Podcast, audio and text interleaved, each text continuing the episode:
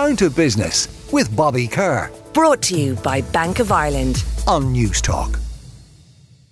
Um, now, about the economic and political situation in the UK could easily be described as chaotic over the last few weeks. Our regular UK correspondent is renowned economist David Smith of the Sunday Times, and we haven't spoken to him uh, since the summer, so we've a, we've a lot to catch up with this morning. David Smith, good morning to you. Good morning, Bobby. A lot of water has gone under the bridge since then, and uh, obviously very sorry to hear about the uh, the tragedy in Donegal. Uh, Absolutely, yeah. No, no, it's a very, very, very sad and difficult situation. And thanks for saying that, David.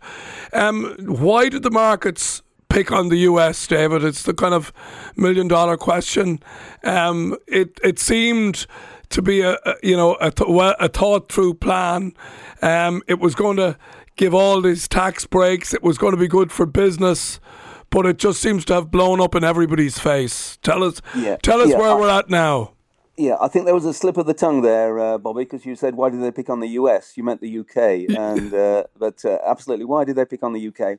Well, I think um, what was expected in this uh, in that uh, maxi mini budget we had on September the twenty third from the new chancellor was that uh, we'd already had the energy price freeze announced, and the energy price freeze was was necessary. And then the expectation was that Liz Truss, the new prime minister, would follow through with her her pledge to reverse the tax increases of, of her predecessor. Um, so uh, the national insurance and corporation tax uh, increases. Uh, but then on top of that, we uh, we had the uh, the abolition of the, the very top rate of income tax, forty five percent, a few other measures, stamp duty cut, and so on, and those were not expected. And I think the combination of that and uh, Kwasi Kwarteng, the new chancellor, promising more tax cuts even after quite a bad reaction to those announcements meant that uh, the market thought that well they just don't care about the uh, they don't care about debt they don't care about the public finances. Hence the reaction which um, as the Bank of England has been pointing out is uh, was UK specific. You know people have uh, people in the markets took against the UK because of that perception that they've they've kind of lost control of the public finances don't care about the public finances and and you know, is it about uh, sort of the debt ratios? Because if you compare uh, the UK's uh, debt ratio to some of the other uh, countries in Europe, you know, it, it's probably better than France, Canada, and the USA. But is it about maybe the speed of the trajectory of the debt? If we're talking about unfunded tax cuts almost in an overnight scenario. Is that what spooked the markets? Yes, it did. It's the. Um, I mean, our, our, debt is is higher than yours. It's higher than the EU average. It's higher than uh, many other countries, but as you say, lower. It's one of the lowest in the uh, G7. Only uh, only Germany is lower, but no other country has had the kind of trajectory of debt that we have had since the financial crisis. Pre-financial crisis, UK debt was forty percent of uh, GDP. Now it's around about 100% and going up. So that was that. It's it's the speed at which it is rising, which is causing all the trouble, I think. And let me tell you, I heard about this idea that um, they were going to cut the very top rate of tax, as well as removing the cap on bankers' bonuses, about three days before the. Um, the announcement. So on a Tuesday evening, and of course that's very frustrating to a Sunday journalist because you you can't do much with it. But uh, I knew straight away that this would go down very badly in the markets. Uh, the other people, the person who told me, knew it would go down badly in the markets. So I can't understand why they didn't know it would go down badly in the markets. I think they they thought, you know, cut the top rate of tax, cut the cap on bankers' bonuses. The City of London, the financial markets are going to love this. You know, they're going to celebrate. Uh, it'll be a champagne moment for uh, for the new government. So I think they were quite shocked how badly it went down. This is this is the worst reception for a financial statement from a Chancellor of the Exchequer, from a finance minister, I can remember, and I've been doing this job for a very long time. So, what about the fact that there was no independent verification? Did that did that contribute to the scenario in the sense that you know the the the the advisory council that you have over there basically weren't consulted or they were overruled? Did that impact the OBR, the yeah, Independent yeah, Budget Office? Yeah, I've written about this for tomorrow's paper, but I'll give you a sneak preview. I mean, the OBR, Office for Budget Responsibility, is a is a baby among institutions. It's only 12 years old, but it has already uh, uh, come to adopt a central place in economic policy. So the OBR, um, the, you know, it's the, it's the, economic and fiscal watchdog, and they offered to do an assessment uh, when the uh, when the new uh, prime minister took over. First, on the on the chancellor's first day, on Kwasi Kwarteng's first day, they gave him a, a sort of baseline forecast and said, "We're we're happy to work on this ahead of your statement." Uh, but that was refused, and I think the reason it was refused there were two reasons. One was that um, I don't think the uh, the new administration wanted an independent assessment to say, well, this is all very unwise. It's very, uh, you know, it's very dangerous. So, uh, but the other thing is that the the OBR has a habit of stealing the headlines when governments make these announcements. So, for example, Rishi Sunak, the former chancellor, got very frustrated when all the headlines about one of his announcements was the fact that about the fact that the tax burden was going to rise to its highest since the late 1940s. So yeah. uh, rather rather than the individual measures. So for those reasons, they didn't want the OBR involved, but it was a huge mistake, and now they're they're scrambling to catch up with that. So the OBR is being involved now, and we're supposed to get a fiscal plan quite soon. I suspect the, the date for that is November the 23rd, but I suspect it will be brought forward to an earlier date. Okay, and we also had the Bank of England having to buy bonds. That's is that scheduled to stop next Friday? Is uh, could that spook them further? Uh, yes, I mean the the Bank of England's um, uh, emergency measures. You know, they offered to buy up to sixty five billion of um, of government bonds, gilts. They haven't bought that many, but the fact that they stand ready to do so is quite important.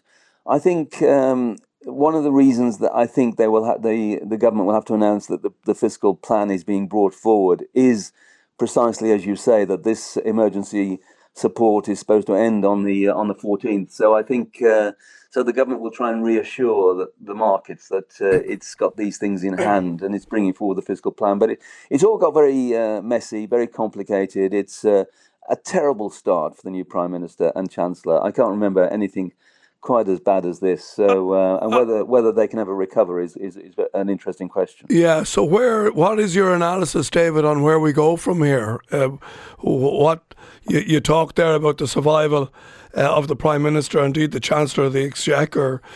Uh, if if they if they dump out the prime minister, that could probably uh, result in a in a general election, which the yeah. Tories won't want. So does she stay even if even if she's not doing a great job? Yeah. Well, in response to the um, in response to the budget and everything else, the Labour is about thirty points ahead in the opposition Labour Party is about thirty points ahead in the opinion polls. So. Uh, I think the uh, there's a kind of um, devil's bargain going on at the moment between uh, Conservative MPs who don't particularly like Liz Truss, the new Prime Minister, but also you know, don't want to. Uh, they they know it would be political suicide to have a general election now. So I think that keeps her there, uh, even though it's going to be very difficult. I think I they I don't think they could. They know that they couldn't replace the prime minister again without a general election. They don't want a general election, so I think I think she'll soldier on for uh, for for some time. But uh, whether she can turn this round, I think, is a is a big question. I mean, nobody really expects her to, so uh, we'll have to see what happens. Um, an unstable British economy isn't good for us here in Ireland. Uh, you know, we might gain some new inward investment from multinationals, but potentially we could lose Irish exports to to the UK. So, you know, Anglo-Irish relations, particularly in relation to trade, are hugely important at this juncture, are they not? Yeah, no, absolutely. Uh, and I think you know the despite the fact that the uh, you know the the budget went down so badly, I um, I think the the one positive thing I would say about uh, the outlook for the economy is that the um, freezing energy prices is a bit of a game changer. You know that makes it uh, that makes it less likely that we'll have a big recession in the UK because that was that was the factor that was going to push uh, consumers into really uh, retrenching and businesses into, into real difficulty. So freezing energy prices is good news, despite the, the, the you know the confusion and mess elsewhere. So so I don't think the UK economy is going to collapse. I don't think it's going to be very strong. But there, uh, but as you as you're implying that you know there are positives there. I think uh, I think the new prime minister doesn't want to fight battles on too many fronts. So there is, you know, during the leadership campaign, she was talking very tough about the uh, the, the Northern Ireland Protocol uh, but now there does seem to be a mood in which there might be a there might be a deal on that. So, and I think that's a positive thing. It's uh, it's one positive I would say from the from the new prime minister. And I suppose finally, then, David, if we're to learn from this, uh, is it that ba- basically never underestimate the markets? Uh, they like you would have. No one expected the well. You say certainly the people who implemented this budget didn't expect the the markets to react as they did. Is is there lessons to be learned? Yeah, absolutely. I mean, in, in this context, everybody um, uh, quotes James Carville, who was a um, uh, an advisor to uh, Bill Clinton. He said, if he died and was reincarnated, he'd want to come back as the bond market because it was so powerful. And uh, I think uh, I think they've learned that, and I think uh, you know don't don't do things that are, that are obviously unwise. Don't um, you know don't underestimate the markets. And don't brag about the fact that your debt is not that high because everybody knows that's a prelude to bumping it up uh, very sharply. So uh, just be a little humble about these things, I think. All right. Well, listen, great to catch up again, David. Uh, always good to hear your views on the UK economy. That's David Smith from the Sunday Times. Thanks for joining us this morning. Down to business with Bobby Kerr. Brought to you by Bank of Ireland. Saturday morning at 11 on Newstalk.